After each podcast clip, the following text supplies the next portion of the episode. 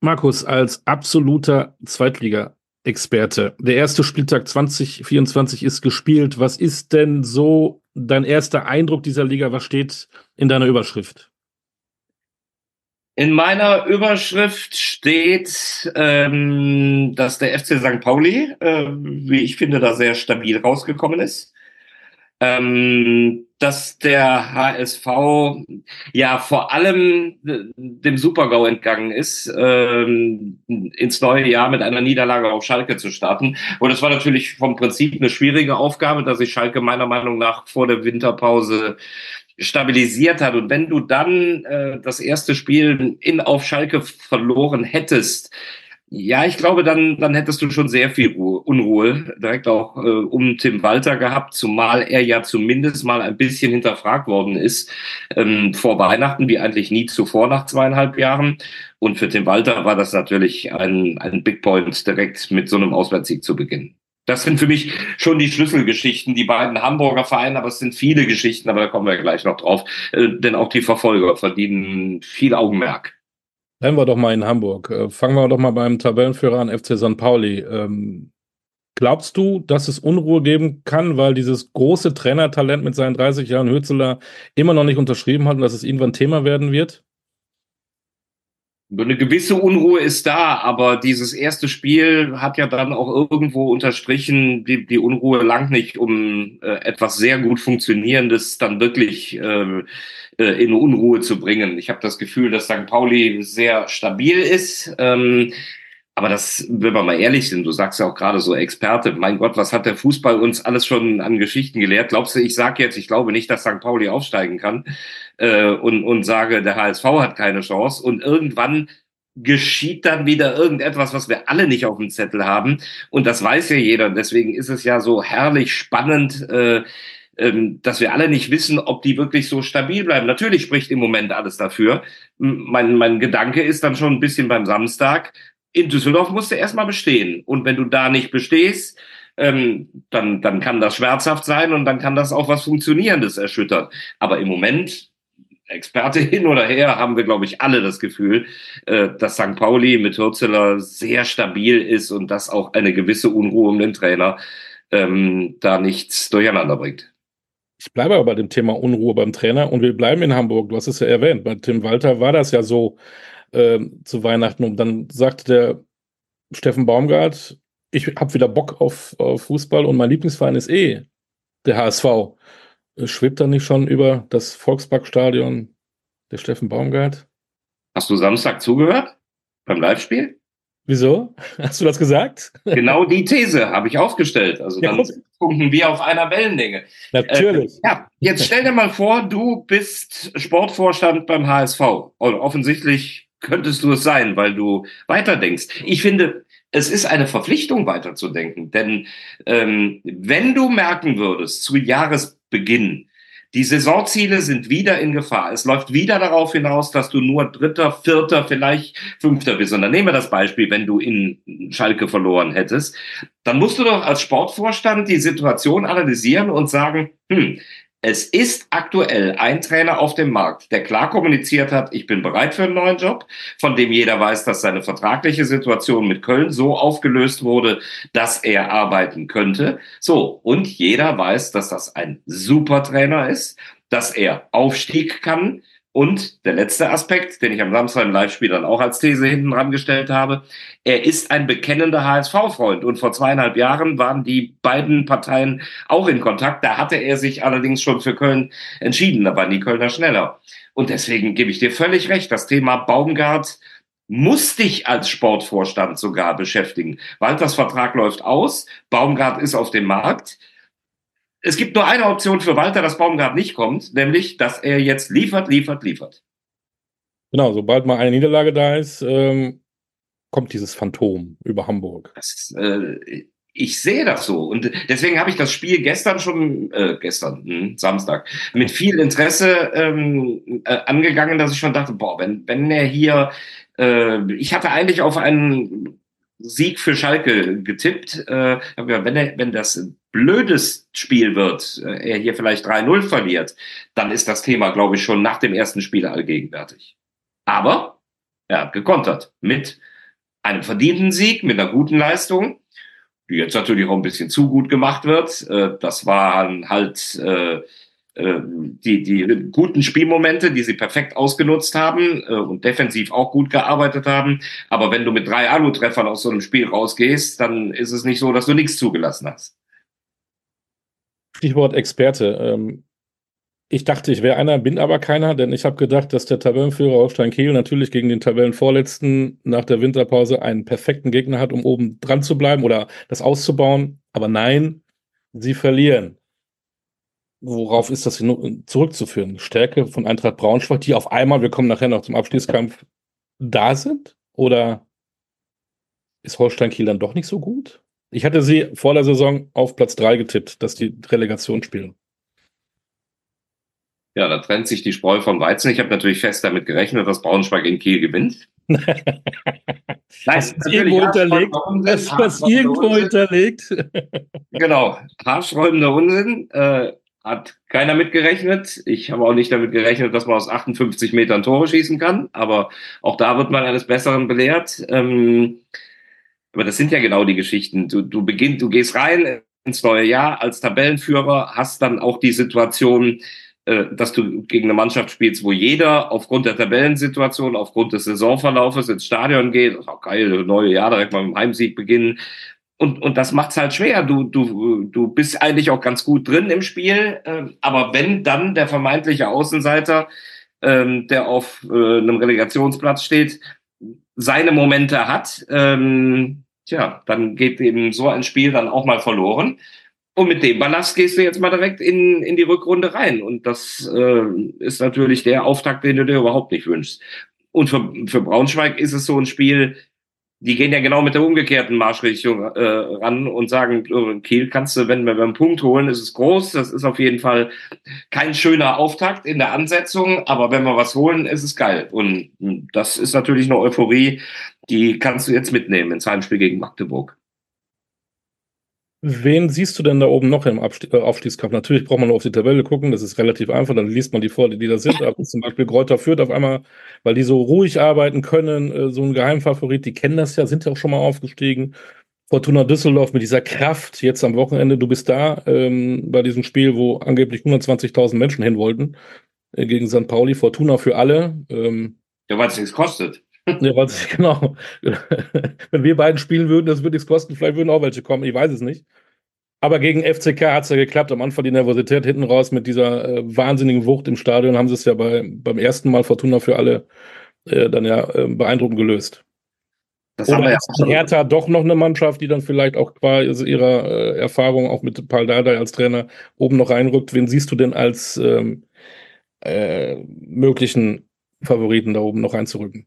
So, jetzt kann ich mir gleich direkt wieder den, den Expertentitel nehmen. Ich hatte äh, ganz dick auf dem Zettel, habe ich aber auch immer noch, den SC Paderborn, der mir dann auch ein gutes Gefühl gegeben hat am Sonntag, dass ich mit meinem Trend gut liege. Ähm, also alle Register gezogen, verloren, Elfmeter verschossen, danke dafür.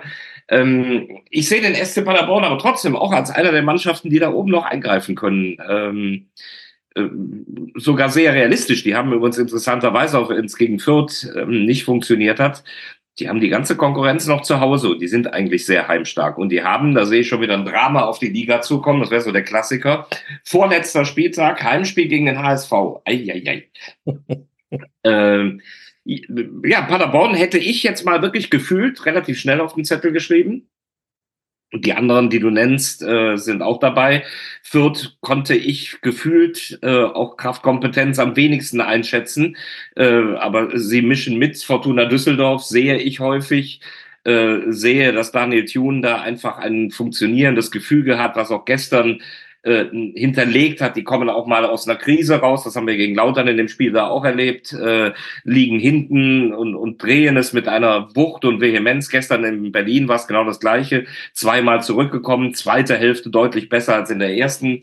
Äh, also Fortuna Düsseldorf hat Optionen, aber ähm, auch Nürnberg kann eine Eigendynamik noch entwickeln. Dieser Usun ist ja wirklich ein, ein super Junge, auch als Typ für die Liga äh, das macht Spaß und Hertha hatte einen guten Trend, ähm, kann auch eine Eigendynamik nach oben entwickeln. Wenn du überlegst, wo Hertha herkommt in den letzten Wochen, wenn wir jetzt irgendwie eine Tabelle von den letzten acht bis zehn Spieltagen machen würden, äh, dann sähe das anders aus. Die sind eben grottenschlecht gestartet und sind im Moment dann letztlich wohl besser als äh, das, was die Tabelle gerade aussagt mit ihrem achten Platz. Aber es ist alles eng, nah beisammen. Hannover hat für mich keine Ausstrahlung, dass sie irgendwie da noch eingreifen. Wahrscheinlich gewinnen sie jetzt die nächsten vier Spiele. ähm, ja, so schaut's aus. Äh, spannend wird es auch im Abstiegskampf. Am ersten Advent hätte ich gesagt, okay, Osnabrück, Braunschweig, den, die Niedersachsen sind beide wieder weg in der dritten Liga, aber äh, Braunschweig hat es zum dritten Mal gewonnen und dadurch wird es richtig dramatisch dauern, auch für Mannschaften wie Kaiserslautern, die nur noch verlieren. Und auch wieder Schalke. Mit Wilmots oder ohne Wilmots. Ich meine, auch als Sportdirektor schießt du keine Tore. Ähm, du hast sie gesehen. Wie gefestigt sind die? Die hatten natürlich durch Wilmots irgendwo die Hoffnung, dass da ein bisschen Aufbruchstimmung kommt, aber wie gesagt, er hat ja nicht gespielt. Genau. Ähm, ich glaube, dass Marc Wilmots diesem Verein von A bis Z gut tun wird. Ähm, das, und das ist ja kein Projekt äh, Wilmots, was du jetzt an einem Spiel oder an, an zwei, drei Wochen festmachst. Ähm, er ist ein, eine große Persönlichkeit, die, die auf Schalke größte Anerkennung genießt, zu Recht auch. Äh, er ist ja so mit der Typ, der mir aus den letzten vielen, vielen Jahren so ähm, am meisten in Erscheinung äh, getreten ist und ähm, ich, ich finde, er strahlt schon aus, auch diese, diese Klarheit, ich bin beim Training dabei, ich bin überall dabei. Äh, ich glaube, er wird diesem Verein über kurz oder lang eine Stabilität geben. Ähm, und wenn wir zurückgucken auf Samstag, also da habe ich keinen Abstiegskandidaten gesehen. Das ist, äh, die waren auf Augenhöhe. Äh, Sie haben meiner Meinung nach einen guten Kader. Das Lustige ist ja, komm, schmeiß mal der Experten nochmal rein. Äh, mein klarer Aufstiegsfavorit war Schalke 04. So, ähm, danke dafür.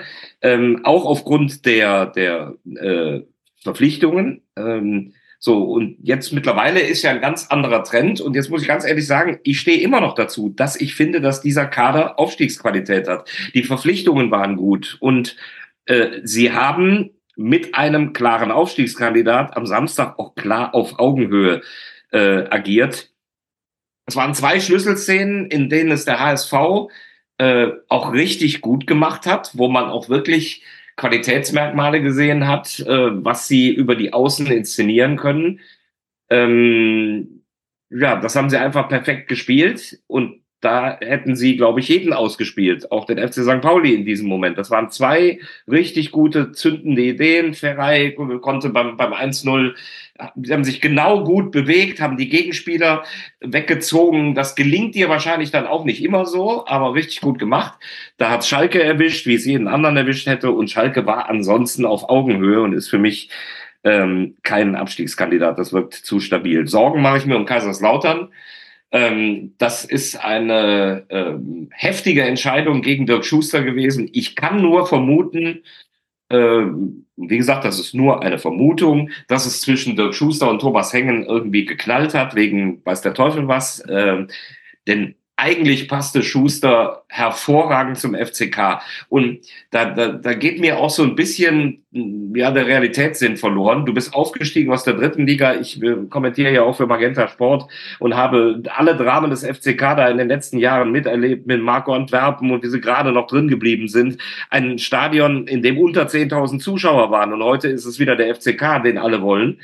Ähm, und wenn, wenn du da bei einem Negativtrend in der zweiten Liga sofort den Trainer raustrittst, der, der so gut zu diesem Verein passt, der auch so gute Arbeit gemacht hat, dann muss irgendwas passiert sein. Und ähm, ich habe eben das Gefühl, wie wir alle, wenn wir die ersten Eindrücke nehmen, dass das mit Gramozis nicht so ideal passt. Ähm, und leider ist der FCK deswegen in die Enge getrieben. Und wie der Zufall es will, am Freitag spielt Kaiserslautern gegen Schalke. Ei, ei, ei. Das ist ja wie gemalt. Ja, und das ist wie die ganze Liga. Ich freue mir ja einen Ast hier, wie der Berliner, glaube ich, sagt. Ähm, was wir für Spiele ziehen, ne? was das für Spiele sind. Äh, ich freue mich, bei Düsseldorf gegen St. Pauli zu sein am Samstag und denke mir gleichermaßen, auch lauter Schalke wäre aber auch nicht schlecht gewesen. Ne? Ja. Äh, fantastisch. Äh, Stadion wird voll sein. Was für große Namen, was für große Fankulturen und gerade verglichen. Ich habe die Unterschiede erlebt. Magenta ähm, zu Krisenzeiten in der dritten Liga äh, knapp unter 10.000. Der FCK war durch für viele. Und jetzt ist es wieder dieses Pulverfass. Du gehst da den Berg hoch und Zehntausende äh, sind mit dabei. Und gegen Schalke wird es natürlich auch ein großes Spiel. Und natürlich, klar, ähm, das ist natürlich inhaltlich schon sehr brisant. Ähm, wenn Schalke da gewinnt, dann hast du beim FCK schon schlechte Laune. Ja, aber das sind diese ganz tollen Thesen. Ja. Äh, wenn der FCK gewinnt, dann steht Schalke mit zwei Niederlagen da und hast da schon wieder die Eigendynamik. Ich glaube, danach spielt Schalke zu Hause gegen Eintracht Braunschweig. Eieiei. Ei, Die ja durchaus mit einem Sieg gegen Magdeburg an einem der beiden vorbeiziehen kann. Ja, Spannend. ja, auf, auf Und trotz aller Traditionsvereine und trotz aller Wucht ähm, ist es auch schön, so eine Geschichte wie SV Elversberg dann in der zweiten Liga zu erleben. mit einem grandiosen Trainer, der äh, A, erstmal erwiesenermaßen jetzt schon über Jahre, ne, der, der ist ja schon, wie lange ist er da? Vier Jahre? äh, Sechs Jahre, glaube ich sogar. Also auch schon. Also irre lange da. Grandiose Arbeit. Äh, jetzt sagen wir alle, der kann da in Ruhe arbeiten. Ja, aber in Ruhe kannst du auch gut oder schlecht arbeiten und er arbeitet gut. Ähm, und er war, du kennst unser Produkt, der Doppelpass on Tour. Ähm, der Doppelpass mit Thomas Helmer als Moderator und Matze Knob oder Mario Basler als Gäste, insgesamt fünf Gäste auf der Bühne. Und wenn wir in der Region sind, dann laden wir, versuchen wir mit den Vereinen Kontakt aufzunehmen. Und da das Produkt mittlerweile sehr gut besucht ist und, und auch an Bekanntheit zugenommen hat, ist die Kooperation der Vereine auch sehr vorhanden. Und wir waren in Neuenkirchen und dann gehst du natürlich an die ortsansässigen Vereine, an Saarbrücken, an Elversberg. Äh, aus, Saar- von Saarbrücken kam dann Jürgen Luginger schönerweise als Gast und Horst Steffen war Bühnengast. Und Heide Witzka, was ist das für ein guter Typ? Äh, rhetorisch stark, inhaltlich stark, eine ne, äh, Ausstrahlung. Ähm, das ist das Unwichtigste, aber spielt auch noch. eine- Der hat auch noch Charisma, sieht gut aus. Also ein, ähm, ein 100% super Typ, äh, wie er sich auch auf der Bühne präsen- äh, präsentiert, dann auch wirklich inhaltlich stark. Und dann überrascht es dich überhaupt nicht, dass der so erfolgreich ist. Und wenn ich das so sehe, lass ihn mal in Elversberg äh, weitermachen. Ähm, ich kann mir vorstellen, den sehen wir irgendwann mal bei deutlich höheren Aufgaben. Also mein Eindruck, jetzt bin ich wieder Sportvorstand, da hätte ich aber was im Hinterkopf gehalten, dass ich sage, der, der ist schon gut, weil Ausstrahlung, Intelligenz, äh, Persönlichkeit sind für mich, siehe Jürgen Klopp, alle Attribute erfüllt er in extremstem Maße, äh, wichtige Merkmale eines, eines Trainers, der eine Gruppe junger Millionäre äh, führen muss. Und dann sind das ganz wichtige Faktoren, vielleicht manchmal wichtiger als die eigentliche Trainingslehre. Definitiv. Jetzt hole ich mir einen Stift und einen Zettel und schreibe Ja. jetzt auf, also Absteiger wollen wir nicht tippen, sowas macht man nicht. Wir tippen aber die ersten drei. Wer steigt auf in die erste Liga und wer geht in die Relegation? Bitteschön. Es steigen auf. Ist schade, dass jetzt die Spannung vorbei, aber ähm, Ja, Dann wissen, wir- wissen alle, wie es ausgeht, weil du bist ja der Experte. hm, ja, habe ich jetzt schon einen tollen Untergrund. Aber wenn du sagst, ja, genau, hast du schon ein paar Mal daneben gelegen. Vielleicht sollten nicht die zuhören von den Vereinen jetzt, äh, wenn du sagst, die steigen auf, die, die ist vielleicht schlecht und die sollten vielleicht weghören, aber, aber ich bin da mal gespannt. Also, St. Pauli steigt auf. Der HSV steigt auf, weil er entweder unter Walter jetzt sehr stabiler wird oder Walter entlassen wird und Baumgart kommt und es schafft. Mhm. Das werden wir, glaube ich, in den nächsten vier bis sechs Wochen als klaren Trend erleben. Und dritter wird Paderborn. Ich bleibe mal bei Paderborn. Da ich aber Düsseldorf auch da drin haben möchte, Mhm. ja. hm. rutscht der HSV wieder raus. Paderborn geht auf zwei, Düsseldorf auf drei, weil der HSV am vorletzten Spieltag in Paderborn verliert und deshalb nur Vierter wird. So. Jetzt Also wollte ich gerade sagen, Hamburg ist dann eine einzige Partystadt, aber hat sich gerade wieder erledigt. Das tut mir leid. Es ist einfach am vorletzten Spieltag ist noch ein Niederlage dazu. Oder gekommen. bis, bis Spieltag 33 Hamburg Partystadt, danach ähm, nur noch am Kiez an der Reeperbahn und nicht mehr in ganz Hamburg. Ja, die haben, haben sich ja schon mal zu früh gefreut. genau. In diesem Sinne, Es ist notiert. Wir werden das besprechen nach der Saison und gucken, ob du. Ach du liebe Güte. Ich weiß nicht Da, so da, gibt's übereinander. Zeugnisse. da werden wir Zeugnisse an die Experten verteilen. Okay, ich würde sagen, ich bin versetzungsgefährdet. In diesem Sinne, Markus, vielen Dank für deine Zeit. Gerne. Viel Spaß in Düsseldorf. Danke, Olli.